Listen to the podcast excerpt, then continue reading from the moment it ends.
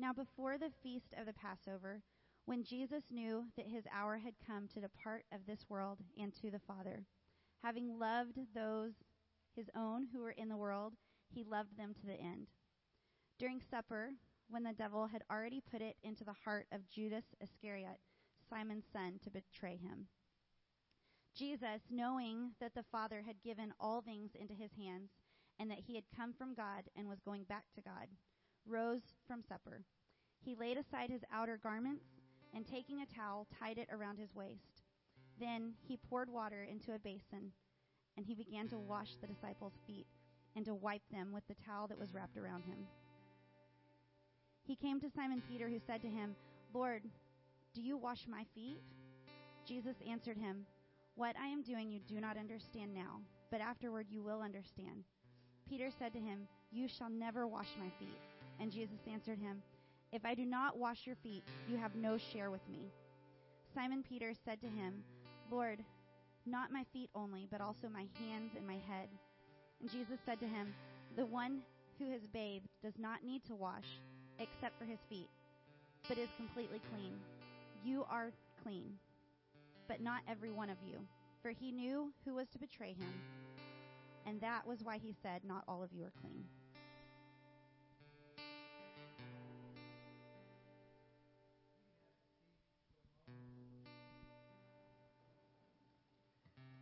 So we, we come to celebrate and, and simply to remember uh, Palm Sunday. And as Chris said a moment ago, uh, you know, this, this basically what we enter into is on Palm Sunday was, was Jesus arriving into Jerusalem. And uh, what, as he was arriving on the back of a donkey, people were celebrating him and they were putting these palm branches down. And and what it what it marks is the final week before the cross and and the story of the cross changes everything. And now part of this week which will lead us into good friday is centered around uh, this this meal that jesus shares with his disciples. In fact, the, the Gospel of John gives us really the, the most, um, I, I, guess, comprehensive uh, part of, of what happened in that upper room during the Last Supper. And, and John points out, as uh, Cindy read, this, this beautiful moment where Jesus serves and shows the full extent of his love to to his disciples, at least the fullest extent that he could show before the cross. And and this week, I was uh, a friend of mine shared an article with me that came from uh, the website Desiring God, and and the author John Bloom uh, brought to focus not only this scene, but some things in my own spirit that I've been trying to work through uh, with with God, and and I thought what I would do is I would just simply read this article to you, um, and pray that it will be some help to you, and then we'll we'll progress and we'll take communion together as we stop and remember. But but the article is titled "You Don't Need to Understand Now." Says Jesus spoke many profound and, and important words to his disciples the night before his crucifixion, but, but there's one statement we might easily pass over because of the context in which he made it. Yet it is loaded with personal meaning for each of us who follows him. Dylan, if you don't mind, bring up, bring up verse 7 there says, says, What I am doing, Jesus says, What I am doing, you do not understand now, but afterward, you will understand. In that one sentence, Jesus captures a profound reality that is our frequent and to some extent continual experience as Christians. Not understanding what God is doing or not doing and why that it's, it's crucial that we grasp uh, the wider implications of what Jesus said here, for, for if we do, it'll help each of us immensely during the times we wonder why our good shepherd is leading us down such confusing and such painful paths. We often do not know what God is doing now, and, and the crucial truth is we don't need to know what God is doing now to follow Him in faith. During that Last Supper, Jesus did something strange. He, he removed his outer garment, he tied a towel around his waist, and he grabbed a, a basin of water and, and proceeded to wash each disciple's feet. Now, I doubt that this hits any of us with the force that it did the disciples, since the cultural mores of that region and time are so distant and so foreign to us. But, but to the disciples, this felt more than strange. It felt disorientingly inappropriate. And it sure did to Peter. All his life, he had, he had understood that washing someone else's feet was about as demeaning a task as anyone could perform, a, a task that was fit only for slaves, and, and if there was no slaves, then only for children. And, and it would have been disgraceful for men of honor. So as he watched Jesus, the most honored person in the world, humbling himself by taking the form of a common slave, washing off with his own holy hands, God only knew what uncleanness clung to those feet. He felt indignant. This was completely backward. If anything, Peter should be on his knees washing the Lord's feet. And, and when Jesus got to Peter, the, the earnest disciple pulled his feet back and asked, Lord, do you wash my feet?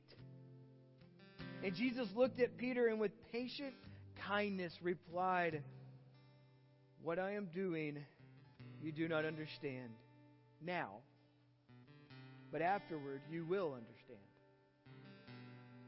And there it is a massive principle for every Christian's life of faith.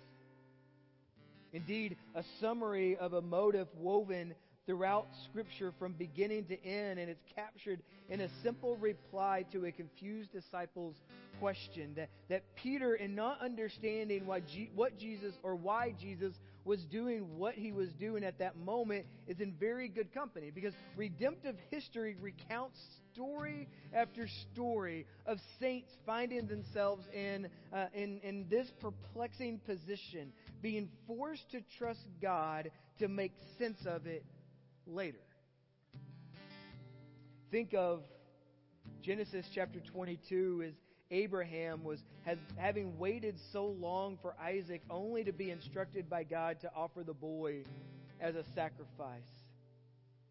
Think of Genesis 32 as Jacob's wrestling with God and being lamed in the hip just before he was to meet Esau. Think of Genesis 37 through 41 as, as Joseph's wondering what God was doing as his young adulthood wasted away in an Egyptian prison. Think of Exodus chapters 3 and 4 as, as Moses not understanding why God would choose him to lead Israel out of Egypt. Think of Judges 7 as Gideon being given far more than he could possibly handle. Think of uh, Second Chronicles chapter 20 as Jehoshaphat being instructed to send a choir as his military vanguard against an overwhelming foe. Think of Nehemiah chapter 4 as Nehemiah having to deal with so many seemingly unnecessary adversary, adversities and obstacles and inefficiencies that slow down the work in rebuilding Jerusalem's walls. Think of Matthew chapter 1 and 2 as,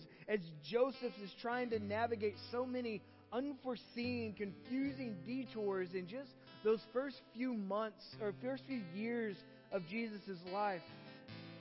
Think of John chapter 9 as, as the man who was born blind, who did not know until about midlife what the purposes God could possibly have in his suffering. Think of, of John chapter 11 as, as Martha and Mary's grief laced bewilderment over why Jesus didn't come heal Lazarus.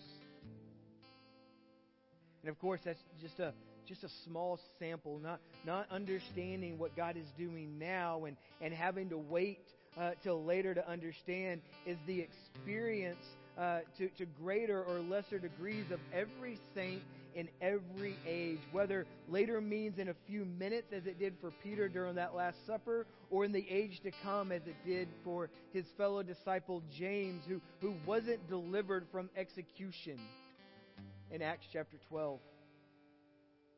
That it's a necessary and it's a humbling part of what it means for us to walk by faith and not by sight. Being content to to not understand now doesn't come naturally to us. And it surely didn't for, for Peter, that, that he found Jesus' reply perplexing and, and patience not being one of his strong suits. He didn't wish to wait till later to understand, so he declared, You shall never wash my feet. And it seems to me that, that Peter simply didn't want to dishonor the Lord, and this may have been well intended, but it was wrong headed. In responding this way, Peter actually became guilty of what he was trying to avoid being dishonoring Jesus. For, for the great dishonor wasn't Peter allowing Jesus to wash his feet, it was Peter's not trusting what Jesus said. And, and this is a crucial point for us to note that we are never on more dangerous ground than when we believe we understand better than God. And I think Jesus fully discerned Peter's well intended motive, but he also discerned the danger in Peter's wrong headed, overly self confident tendency to trust in his own understanding, which is why Jesus' response was so serious, because it shocked Peter to his core. If I do not wash you, you have no share with me. No share with me. Distrust in this meant exclusion. And, and Peter got the point immediately and repented by exclaiming, Lord, not only my feet, but my hands and my head and all of it. And, and, what was Jesus' point?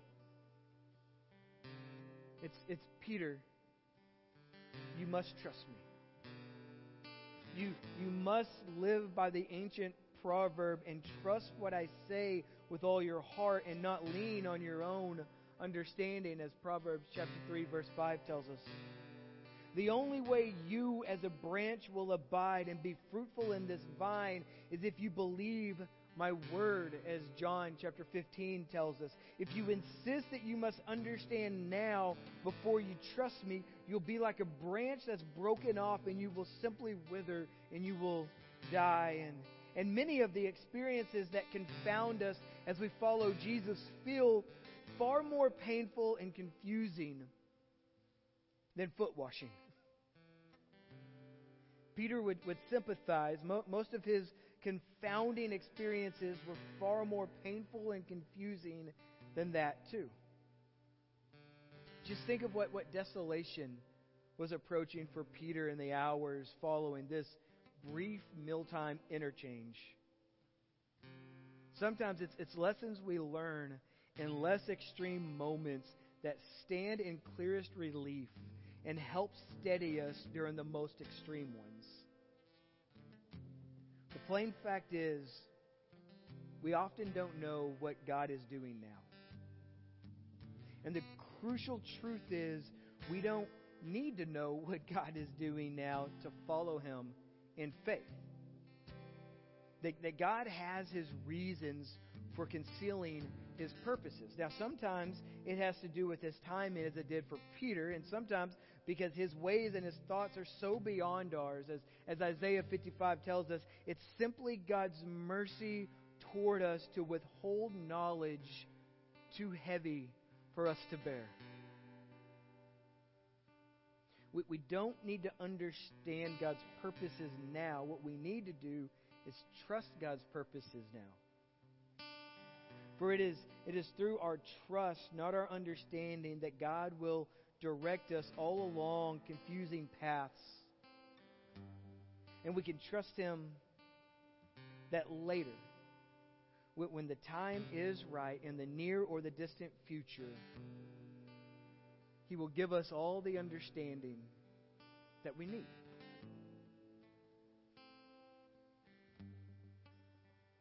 Now, if you haven't read ahead or if you don't know what happens next, this confusing scene of Jesus washing his disciples' feet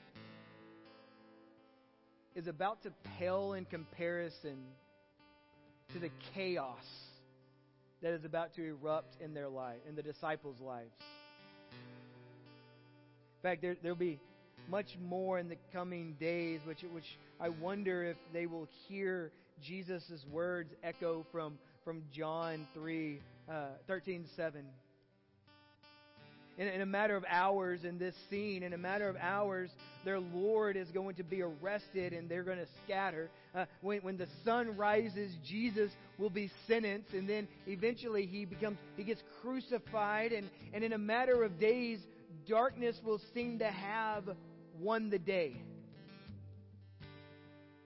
Then, as we gather, as we remember and celebrate next week, that, that on Easter Sunday, Jesus will rise again, and before they know it, they're going to be visited in a locked upper room by the one that they believe has been is gone forever.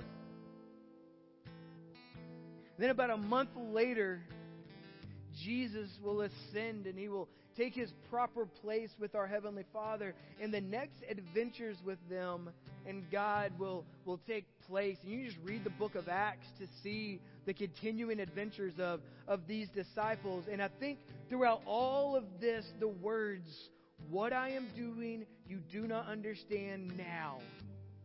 But afterwards, you will understand. I think they have a fitting place in the developments and the circumstances of their lives.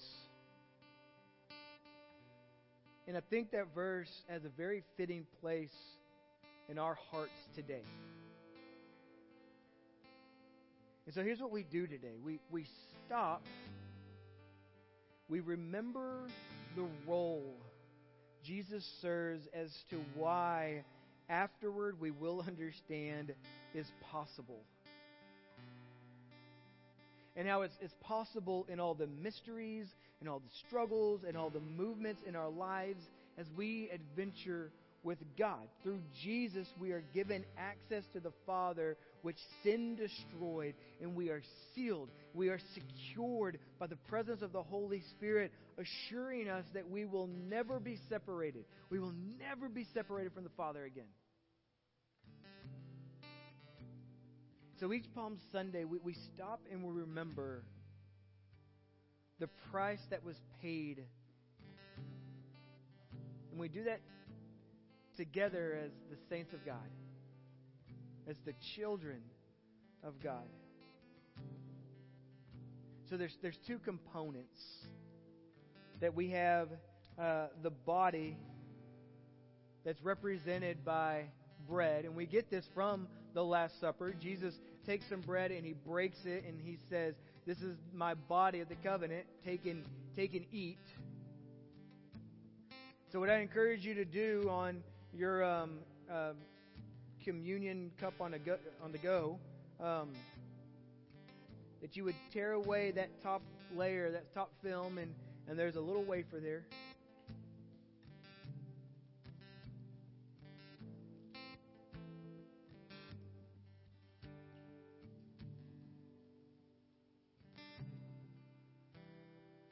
Like a crackling fire. I think some of y'all are opening like two or three. This isn't lunch, just communion.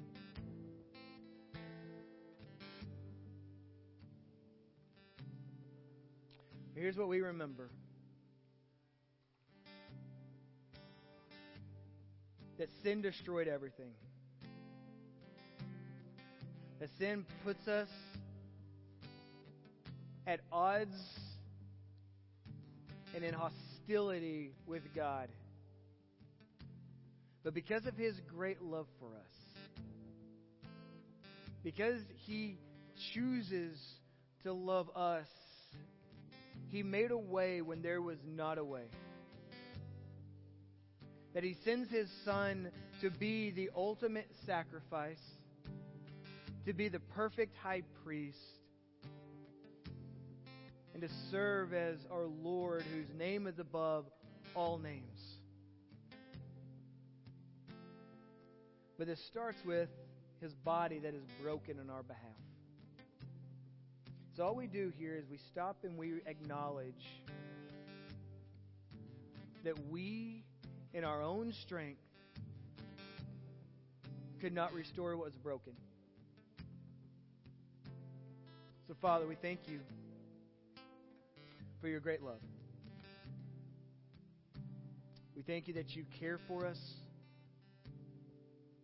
We stop here and we remember the body that was broken and bruised.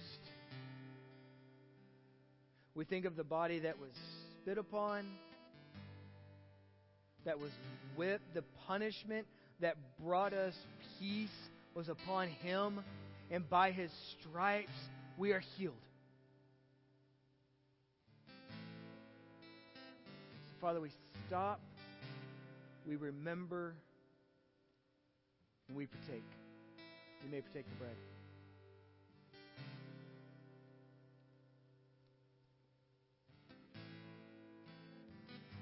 The second component is the blood that's represented with juice. Because without the spilling of blood, there is no remission for sins.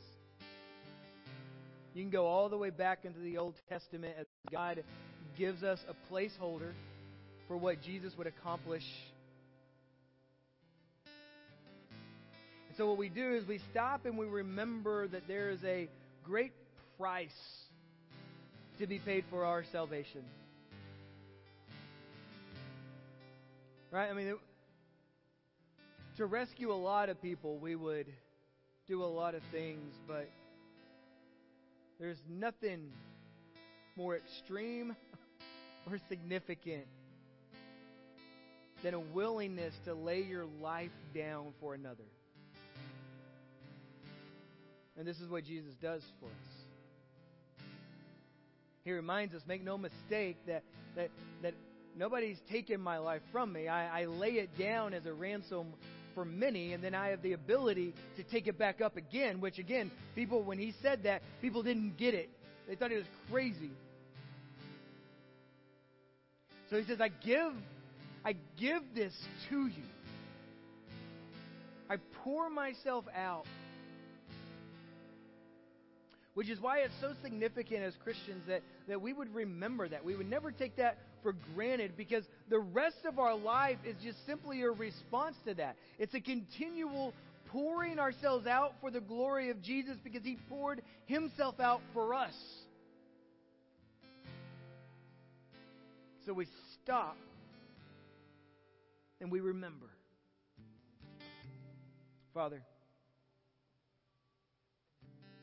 thank you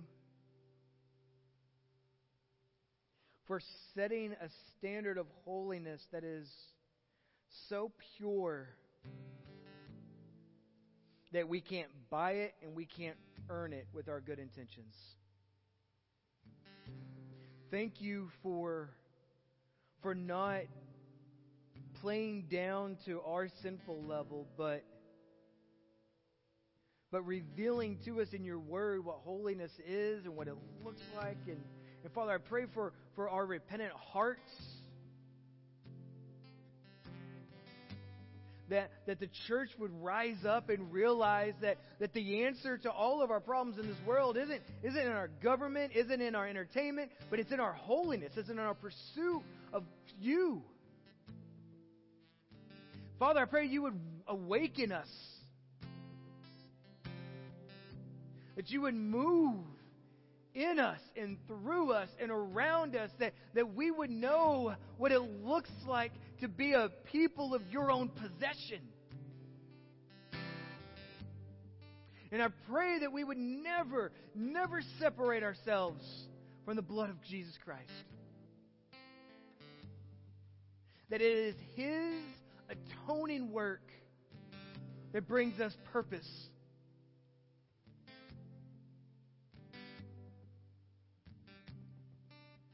Father, we thank you again for his willingness to endure the shame of the cross. That he would look through that pain and he would look through that sorrow. He would see you as you rescue us. So, Father, we stop.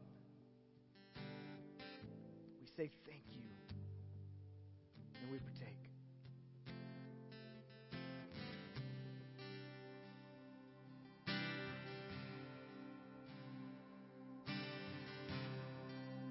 Draw me close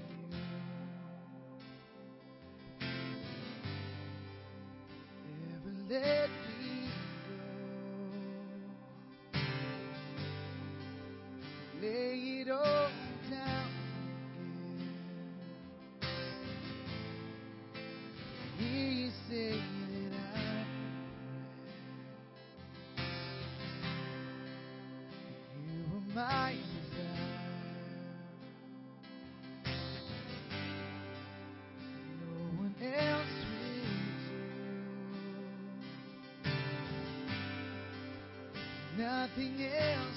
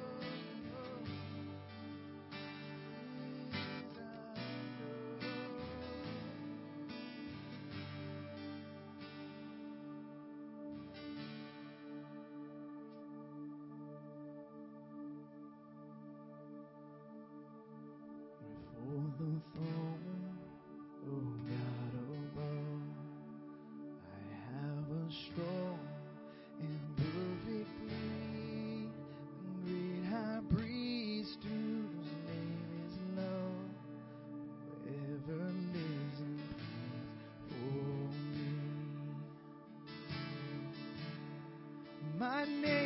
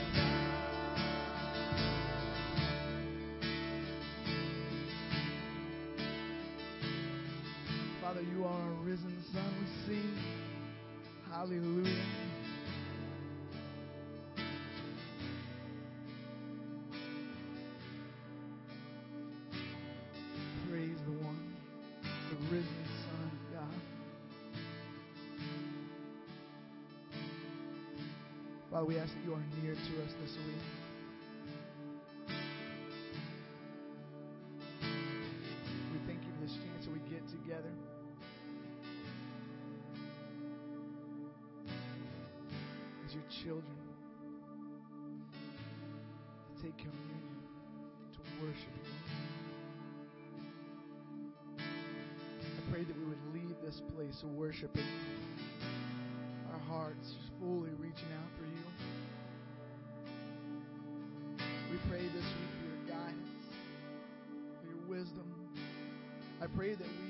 this week to be able to honor you and what this week means. Your arrival into Jerusalem, your healing hands, the Last Supper, your rest.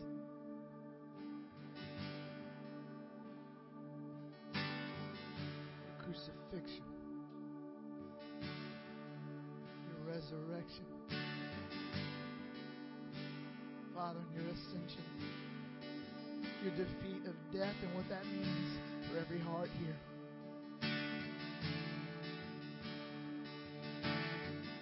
We love you.